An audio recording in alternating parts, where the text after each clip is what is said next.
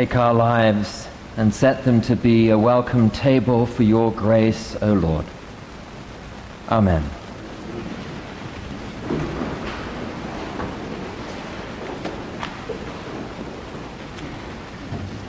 Over the past few weeks, I've been trying to pick up the rules of a new sport, standing on the sidelines of lacrosse games at various venues in the metro area. Whatever else I may have gathered about the sport, it is clear that a number of the other parents looking onto the field have a fairly substantial body of advice to offer to their children and to other people's children, the coaches, the referee, and in certain higher decibel cases also to a number of the residents who live in neighboring counties. Having refereed a little soccer in my time, I can attest to the fact that practically nothing that is shouted from the sidelines ever makes much sense to the people on the field. I'm sure there is by now a plethora of scientific evidence to support this claim, yet it seems to do little to dim the enthusiasm of the truly committed parent on match day. After all, is there any better place to live vicariously through the triumphs and downfalls of our children than the sports field? Every once in a while, one of the children who is actually playing the game will hear their name pierce through the din, look up somewhat startled, stop in their tracks to see what all the fuss is about. At that moment, of course, they promptly lose all sense of what's happening on the field, at which point the parent who had bellowed their name repeats it, only this time really loud, as if to say, Haven't you been listening to me at all?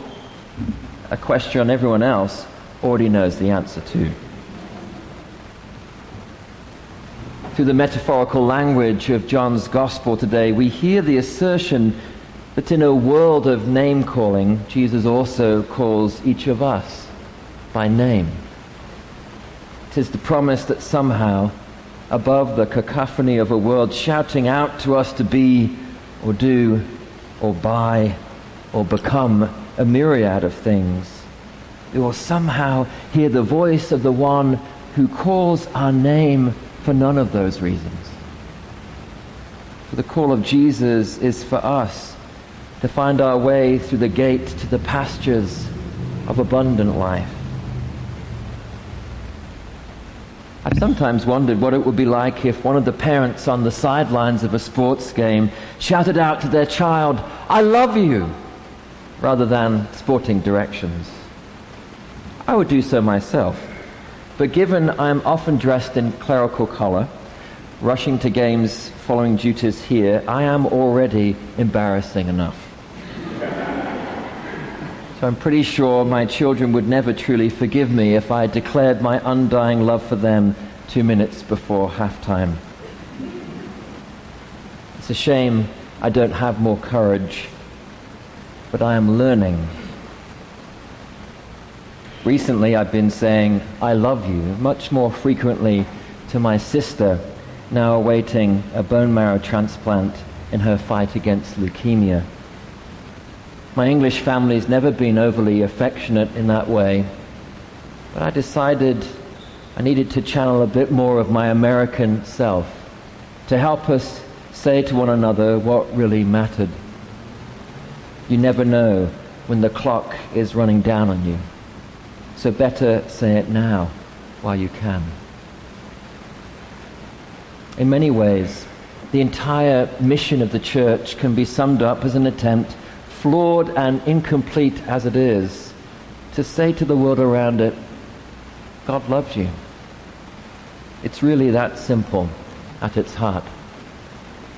Over these past six years of looking out from the rector's office window on West Peachtree, I've often wondered about the gap between that conviction that God loves the people passing by and those people actually believing it. It is not merely in these increasingly post-religious times that more and more people are seeking their spiritual answers beyond the church. It is also that too often the message many people hear from the church has not been grace and love, but judgment and exclusion. Too many have been told by the church that there's something wrong with them because of their sexual orientation or gender identity. Judgment and even vitriol visited upon people all in the name of Jesus. Others have looked at the church around them and see a model of economic exclusivity or a certain kind of racial homogeneity or simply an insider's mentality that says to them, you don't belong here. The poor, the unhoused, and the unwell can especially doubt that the church could ever be a place of welcome for them. We don't say welcome here merely because we think it is a good way to encourage people to give faith a chance in an increasingly secular age. We say welcome because in a world too quick to count people out, the church has to be the place that counts them in. Welcome is more than just having a warm and winning personality. It is one of the most profound Christian acts. And it is exactly what people do when they have known for themselves the abundant pastures of grace, seeking to open a gate for others to find their way home too. This evening, we will do precisely that exploring new ways of worship and eating together in this place that we will hope will help us make a little more space at the table for others to come in. This new attempt to build community here is an expression of something that I believe has always been true of this church. That this is a community of generous hearts, open to friend and stranger, always expanding our working definition of what it means to love like Jesus. Our hope is that people will find the style of worship and the chance to share a meal together afterwards not simply an appealing new way to be the church. Our hope is that around that table of God's welcome, we all might be changed. But that is certainly table fellowship's promissory note that we see written for us in the Acts of the Apostles. Unlike the Greco-Roman practice of public table fellowship that placed everyone in subservience to the deified emperor, the first followers of Jesus placed Christ the servant king as the head, because of which everyone else had an equal place at the table. It is hard for us now to imagine how utterly electrifying that must have felt.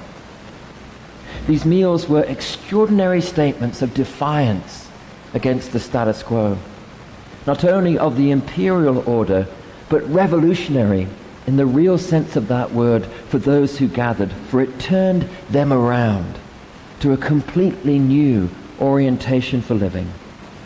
We hear how they began to hold things in common selling their possessions and goods, distributing to all as any had need. Their welcome table had the effect of inviting the risen Christ into their lives, and as a result, nothing would remain the same.